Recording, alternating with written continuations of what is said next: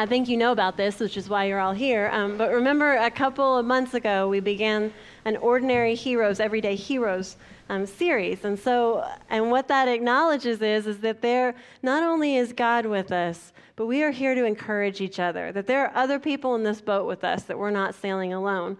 And it took a little bit of arm twisting, maybe a lot. Um, but I know that John Boyd and Billy are some of our heroes in this church and in this community. And I wanted you to hear a little bit more about John's life and about their marriage and their story. So, um, would you join? This is a hard thing to do. It's harder for John and Billy to get up here because you know them and share than it is for Phil and Toddy, who shared before and who aren't from this church. So, will y'all encourage them as they come up, okay?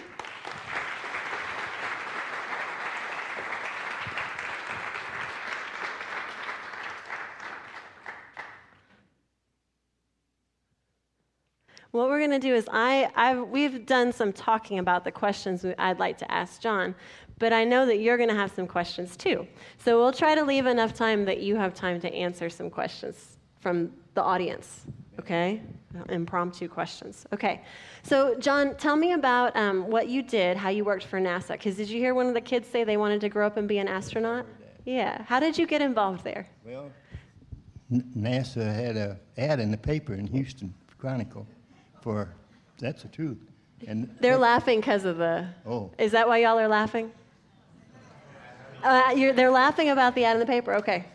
Uh, they had they, this was just the beginning of the Apollo program, and uh, they wanted to build some trainers, 1G trainers, what they call 1G, and uh, so the, I had all the qualifications when I applied for the job, and uh, that was I was 38 years old then, and uh, worked with them for about 30 years, I guess.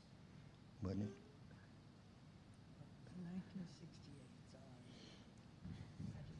So, what's a 1G trainer? Well, there's zero G when you're in, uh, in no gravity at all, and then there's 1G is on the ground. We're in 1G right here. Okay. so, I guess it's this would be a trainer without any anti gravity stuff. That's right. Yeah. 1G trainer. Okay. So, um, how did you? That's where you started, but that's not where you ended up, right? No. After so you, it was kind of construction at first. Is that right? It was construction, yeah. and uh, I had all the qualifications of the, that they needed for the work to be done. One of the the command module was mostly built by Rock, Rockwell, and uh, the lunar module was built by Grumman Aircraft so we had to work on those blueprints on each one of them. And uh, my job entailed just construction at the first, and then after they got the, build, the simulators built, the trainers built, uh, and started st- storing them with all the equipment that they carry on board the, the real thing for them to train with. Well, they decided, well, uh, they needed a crew training instructor. And they said, well, since NASA said, since John Boyd knows so much about the command module and the lunar module, we'll just have him be an instructor, lead instructor. And that's how that all come to be about.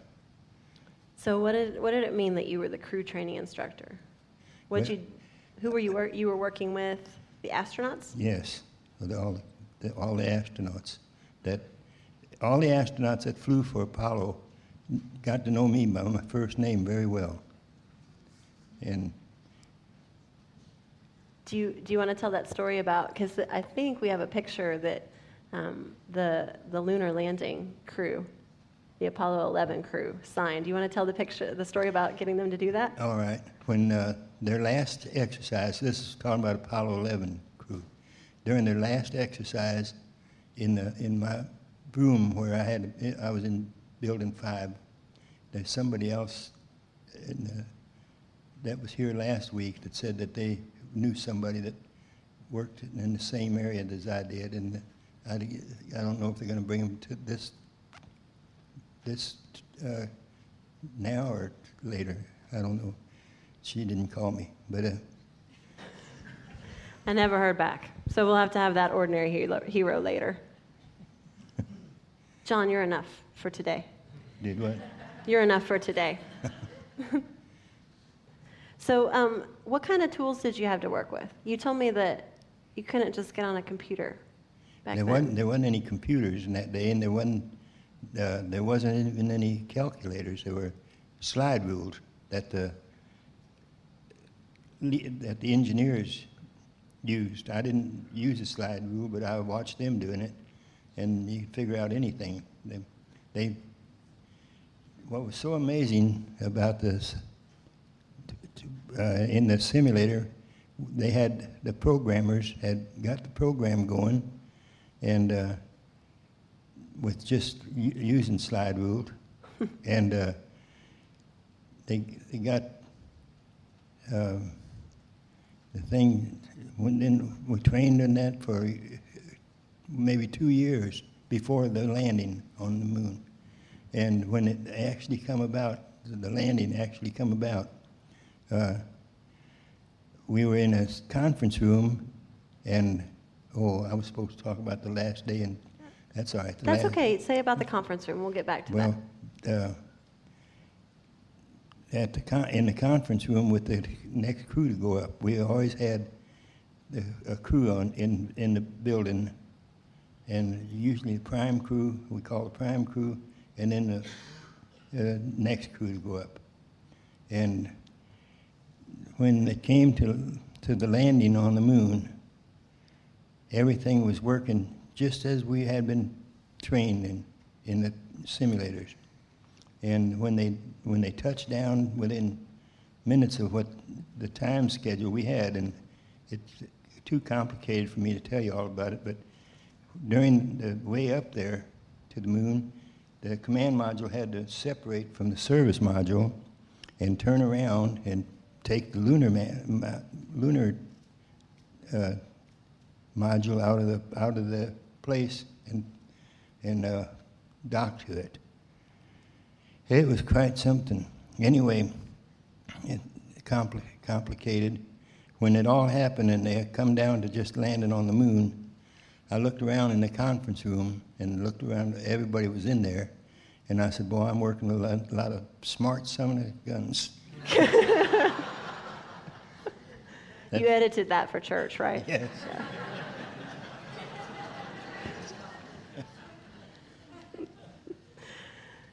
So was that what was the mood like? The- Was everybody relieved when it happened, or was well, there like cheering? I told you earlier, I said one thing that the biggest thing that helped out in the con- economy was they got to sell a whole bunch of television sets. There wasn't there, there wasn't very many television sets, and they were all black and white. You know, back in those days, and there was only I think three companies that made televisions, and uh, even so they they had a good business. Lot, everybody was interested in it. They wanted to see the landing. Yeah. Yeah. So tell me about that photograph that you you twisted the arms of the astronauts. Oh, yeah. When the on their last training session before they went to the Cape, uh, they come out and while they were in the in the trainer, I I had set up three tables there, and I went over to building four and got some pictures of the crew, uh, and I got 25 of them. And uh, when they when they come over, when they come out, I asked the commander. I said, uh, would it be all right if I took a little of your time and had you autograph these pictures for the guys that work in the building, work nights and everything, and they never get the chance to see a crewman, but they back you up and they do a lot of work for you, you know. But there's just no way to see them, see them. So the uh, command module pilot, he said, "Oh, we don't have time for this," and the commander said, "We'll take time for John Boyd to do it." so they did. They sat down and signed those autographs, these pictures, and uh, I passed them out to different ones that I knew pretty well in the building. And was that Armstrong that said we'll take time? Is yes, that right? yes. Neil Neil Armstrong. Told, he's the commander. He said, "We'll take time to do it." For John Boyd. So they did. Well, tell me, um, you, I don't know if y'all are going to be able to see this, but this was in the parade last week in the paper. Um, it's a picture of Jimmy Fallon in a EVA suit, but um, John told me that I mean he he built the the um, lunar module Lunar module. and worked with these EVA suits all the time. EVA stands for extravehicular activity, and it's a suit that they wear whenever they get out of the spacecraft. They have to have that on. And this, inside the command module, I'll explain a little bit of this to you. It is, the size inside is about the size of a Volkswagen, and there was three men in there, and they only one place in the command module could they stand up to get mm. suited up. That was a that was a major job to suit suit up in the, How long would it take them? do you think, to suit up? Oh, it took a good half hour. They helped each other. You know, they had zippers in the back and everything, they, so they, they assisted each other, but it's a job. Well- And Did you want to say anything else? I love that story about when you got back the dirty suits. Okay. I, uh, I called over to suit people and told them we needed three EVA suits so that, storage, you know. So they said, okay, we'll, we'll send them over to you. And uh, that's the way I got a lot of the crew training equipment was by just asking different groups. And uh, they pretty well were happy to do it. But anyway, uh, when I got the suits over, they were all dirty. The legs dirty, and the, and the uh, shoes were dirty. And I called them back up and I said, Why did you send me all these dirty suits? And they said, Well, that, those suits walked on the moon, and that's all moon dust, and we thought you'd like to have some. so I, I got the, some vials, little glass vials, and I filled them with the with this dirt that I brushed off of the suits.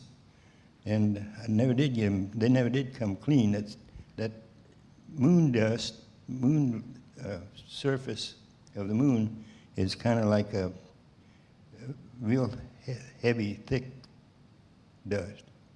I used to know it. But anyway, uh, it was hard to get off. And I put these, I put these vials I just got about six of them and uh, put them on my desk in the room, which I kept the desk, I kept the room locked when I wasn't in there. It was always locked. So I put these, um, I didn't, didn't even think about it, but one morning, uh, I finally decided that people were asking me so much about it all the time. I finally decided that I would make little labels and put on their moon dust on the veils. And it wasn't a week later that they were gone. and I don't know, I have no idea who took them, but they were gone. Did you say it could have even been the government? Uh, no. No. No? I think, I think they'll- every astronaut has some equipment that went to the moon. They all have moon rocks at home. There's not much you can do with a moon rock, though, except display it in your home. Well, um, the, the neat thing is there's, there's, John has a lot more stories about working with NASA, but we wanted to save some of those for 11. But you don't have to miss out on that because it, they will be on the podcast. So you can check out his, um, he got the Presidential Medal of Freedom. You can hear him talking about that and about Apollo 13.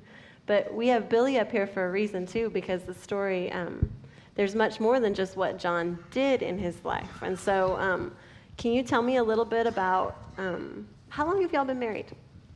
32 years. 32 years. I didn't have to hesitate about that. Good job. and how did you meet each other? That's, that's my story. I, I see so many friendly faces out there that know this story. Please bear with me. But his first mother-in-law and my mother were best friends from high, from junior high school. And so, of course, uh, we, his first wife and I were friends because our mothers were friends. And I never met John until her death. And her, her mother asked my mother and I to attend the funeral and sit with the family. And we did. And I met John that day, but he didn't remember, of course. He was too sad. And um, later at a dinner party, we met again, and the rest is history. but, but we did go together a year and a half because I had been married previously and I was afraid of marriage. But obviously, I chose the right thing. 32 years. Never thought I'd make that. But I was married. I was married 25 to the other one. That was made me very unhappy. So I'm glad that we have 32. That's that's more than that first one. but that's how we met. It was just, and and the thing that was really strange, when my mother and dad would have he and his first Edna over, we would be gone. We never, our paths never crossed until she died. And um, of course, we were, we were glad that we didn't know each other before, but uh, it was strange that how how we didn't meet all the all those years. Would you, um, there, y'all told me a story that you maybe later retracted, but I like the story about how you proposed. That's a, even if that may not have been the proposal moment, that's a good story.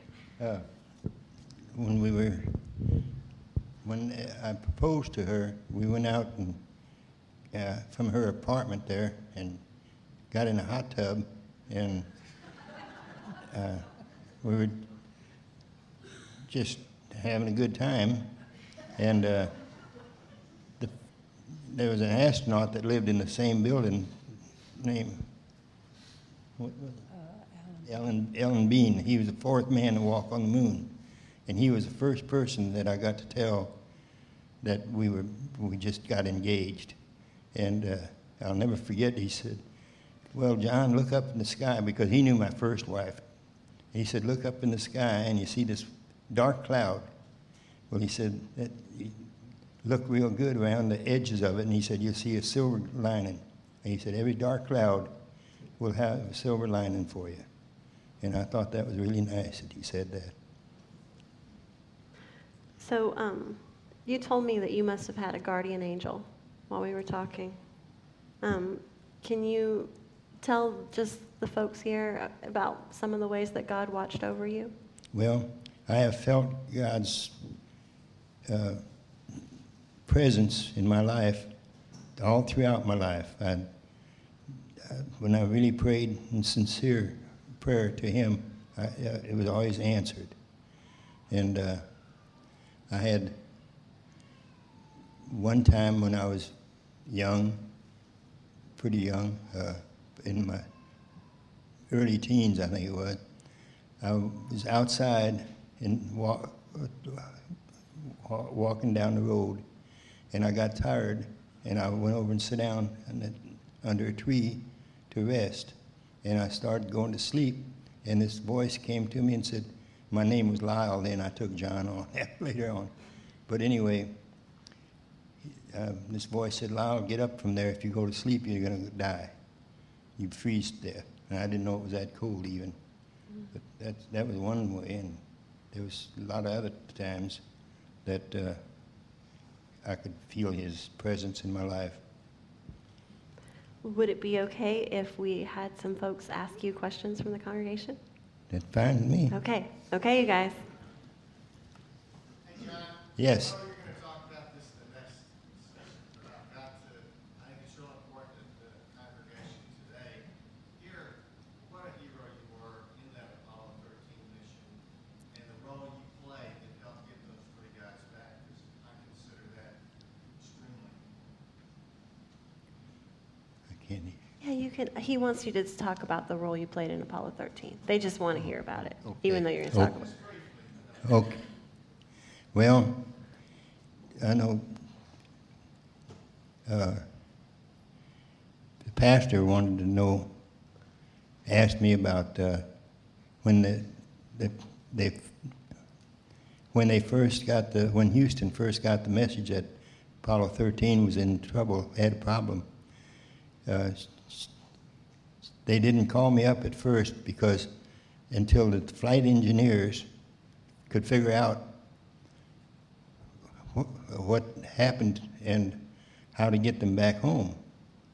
And the crew was on their way to, of course, you knew, everybody knows they were on the way to the moon, but uh, they didn't know how they were ever going to get them back home until they got it figured out. So then they called me, and then they figured out, well, yeah, we can get them back home, but they won't have enough breathing air. So that's when they called me in there, and uh, had eight of us, seven from Mission Control and myself, sit down in the, in the room there with the mock-ups and figured out how to. The lunar module had lithium hydroxide canisters, which was provides the breathing air. Uh, they had the round ones, and the command module had square ones. And so they tried to figure out how to get these to, together. And so I said, well, on board, there's happens to be a, roll two, a full roll of two-inch uh, duct tape. And I said, if you all can figure out how to duct tape these things together, then it'll work. And so that's what they did. And uh, now you all know, there's not very many people know that duct tape was played a big part in uh, getting them home for the breeding there. One more plug for duct tape. I mean, they're making clothes out of duct tape now. Did you know that? No, It's crazy. But anyway, that's, uh, there's only probably 25 to 30 people in the- the world that know for sure that duct tape, now, now you all do too. And what? And John, let's just say, as a result of that, what what did you receive? Oh, the Presidential Medal of Freedom Award, there was eight of us. And uh, the, the day that we got the award, the, the Mission Control has the medal. They only, cheapskates, they only had one medal. so, so, and that went to Mission Control. We got uh, copies of the presentation, and uh, I got it hanging in my. You got a Because I picture think of that? it. Yeah, it's right up there. yep. And you were one of eight people. Now, I had to do some research on the Presidential Medal of Freedom, but this is the Oh. highest award given to a civilian. Yeah, you did some research on I that, didn't you? did. I did.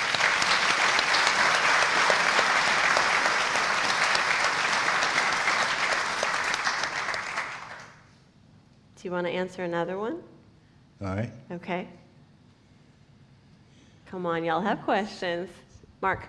Do you have a most stressful moment or a happiest moment? He wants to know if you have a most stressful moment in your life or a happiest moment. Well, uh, yeah, the stress.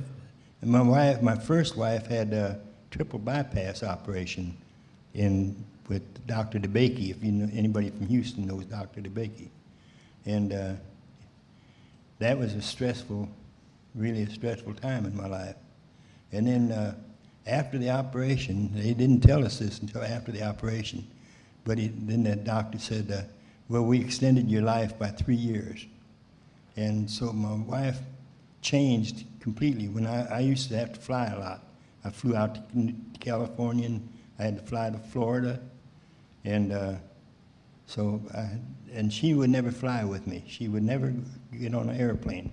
I even took her out to the airfield. This was before all this bad stuff happening, and took her on a plane that they were cleaning up, and let her. She said, "No, I don't want to do this." Then, then after she, after the operation, and she's told she only had three years to live, well, she was doing everything. Then she ended up, we, uh, we went to uh, uh, Hawaii together. She went, had, flew to Hawaii, and uh, then when she wanted to go back to Hawaii one time, and I said, well, I can't go right now because I really have a busy time, a lot of schedule to do. And I said, I just don't have time to do it. And so she said, Well, I think I'm going to go anyway. So she got, she got on the plane and went to Hawaii to by herself. And so that was a happy time. But then when she died, and uh, that was a stressful time, of course. And then when I met Billy, that was a happy time. and We have time. Actually, we're now out of time. Isn't it amazing how time flies when you're talking to John and Billy I Boyd? Okay, say something. I hope you're not upset with me when I say this, but, you got to get it closer. okay. She talks real soft. but I carry a big stick. Uh, this is something that John will not talk about to most people, but he was raised in a Catholic orphanage. And he didn't have much to say about the, the um, people, the, what do you call them, nuns, except that he cleaned a lot of steps you know, scrubbed, scrubbed him. But uh, he was, he had foster parents, and when he was too ornery, they sent him back to the orphanage, and that's where he ran away. And he didn't know where he wanted to go in Texas, but he wanted to come to Texas. Now, doesn't that tell you something? and he lived with this man that he bef- that befriended him. Um, he hitchhiked from Minnesota to Texas, and then um, met a total stranger in. I can tell that story. Okay. I, I en- I ended up in Del Rio. That's just because that's the guy that picked me up. That's where he was going, so I went with him. But uh, I was standing in, on Main Street, and I was looking in a restaurant window, and this man walked up to me, and he said, uh, "Are you hungry?" And I said, "Well, I don't know when I ate last," and that was the truth. I hadn't eaten in quite a while. And so he said, Well, come on in, we'll eat. And uh, he was, he was, had a company that drilled water wells. And drilling water wells out in West Texas, like drilling for oil here, had to have the same kind of equipment and everything. And so he said, I went to work for him, and then he put me through school, when school time. And uh, his son was in the Marine Corps. I wasn't old enough yet to be in service. But uh, I worked, I took his son's place. And I forgot where I was going with that. But anyway, that was, uh, And you were just you were just a kid then, right? yes, I was very small, young. Yeah. Early teens. Early, Early- yeah. Early. And God was watching over you. But that's what I'm saying. God has always provided for me, you know, one way or another. And I always, I always knew it, that it was His work, His doings. And then several years later. Several years later, he moved on to Houston where he met Edna and, uh, and married her. And we were married until she died. And she was not yet 50 years old. I can't remember exactly when it was. But uh, we were, well, I've always thought that my mother married my dad so she could get pregnant because her friend was pregnant. I don't know if that's true or not. Mother passed away several years ago. But uh, she, um, we were about the same age. And so I'm, I did meet him. I think, I think that was God's doing too, bringing us together. What I'd like to do to close the service today, instead of, how about instead of closing with song, we um, close with a prayer. We thank God for them.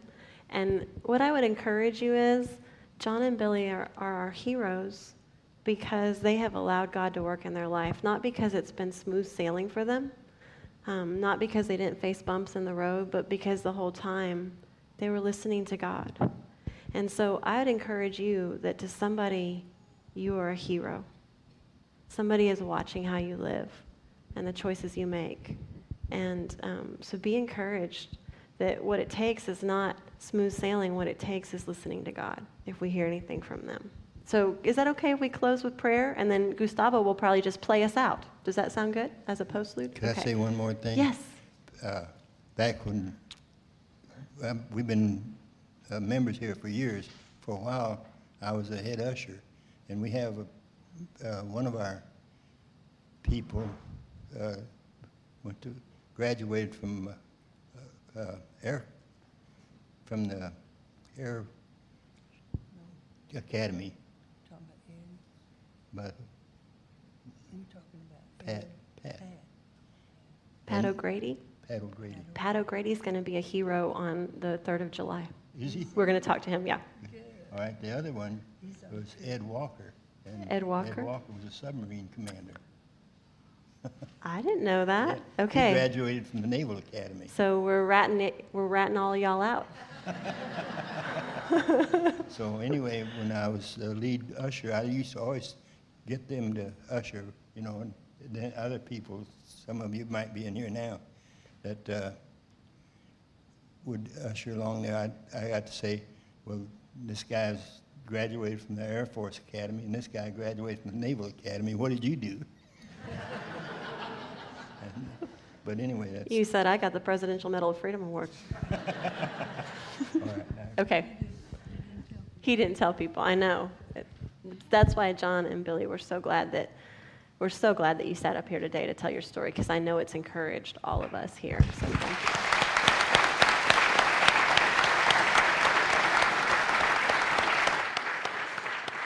Today, the prayer will be your benediction. So when I say amen, you're dismissed. I'm going to have um, John and Billy, if you're okay with it, would you just stand up here and they can ask you further questions? But just in a minute, we'll pray and then I'll let y'all do that. Okay. God, thank you so much for John and for Billy, for just the clear witness that their story, uh, the story of their life gives to us, the encouragement, um, the reminder of your presence, even when it's cold and we want to fall asleep, of you waking John up and saying, Keep moving. And may we hear that voice in our own lives um, when we're in the cold, when we're alone, when we don't know what the next step is, to know that you are with us, that you are watching over us. And Lord, may someday we be a hero to someone else in whatever way we can. We ask this in Jesus' name. Amen.